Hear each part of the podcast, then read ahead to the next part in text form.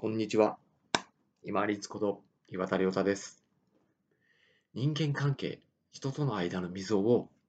小さなありがとうで埋めましょう。他人についてです。自分以外の例えば家族を除いた他の人たちって自分と全く関係がない気がしませんか？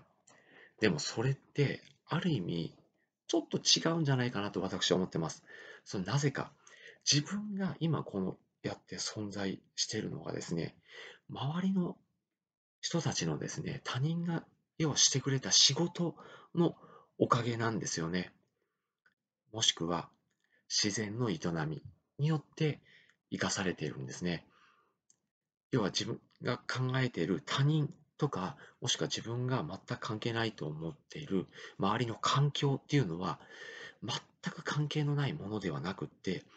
自分を存在し得る支えとなってくれているものなんですね。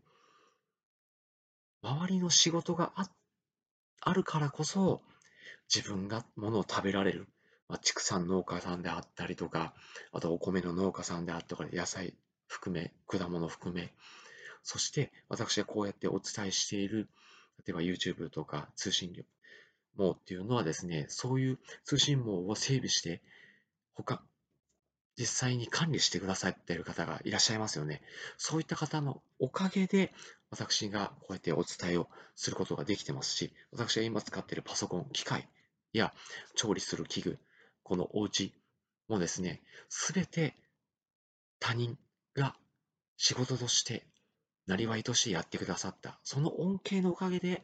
自分が今こうやって成り立っているわけです。この洋服についてもそうですよね。そう考えてみると、他人は他人でなくなるんですよね。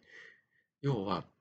その人たちが頑張ってくれているからこそ自分が成り立っているっていうふうに、ちょっと、あ、ありがたいなっていうふうに、こう、じんわり思っ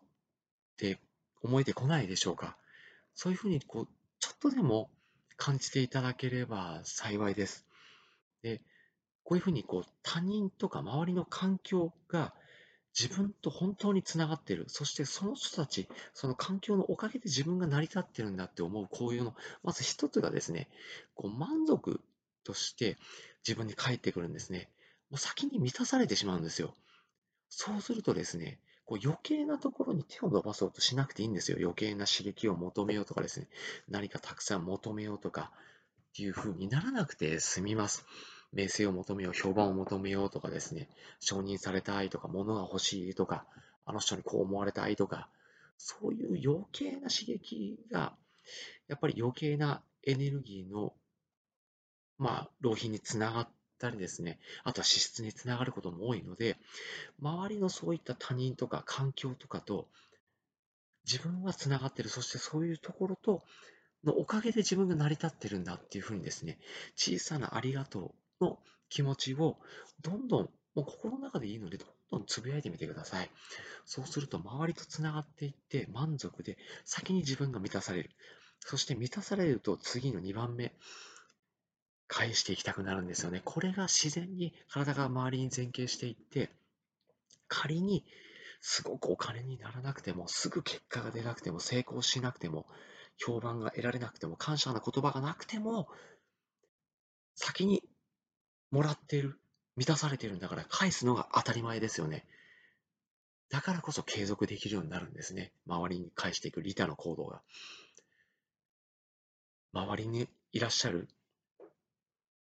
他人っていうのは全くの他人ではありません。そういった人たちのつながり、そういった人たちの仕事が回り回って巡り巡って自分を支えてくれてる。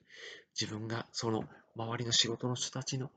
おかげで、仕事してくれてる人たちのおかげで巡り巡ってつながりつながって自分が存在し得てるっていう風な思いで小さなありがとうをどんどん心の中でつぶやいていってください。私不思議とですね、この思いになったのが、あの、ちょっと野暮な言い方かもしれませんけれども、投資信託を行っていく中で、全世界株式に投資信託をしてるんですけれども、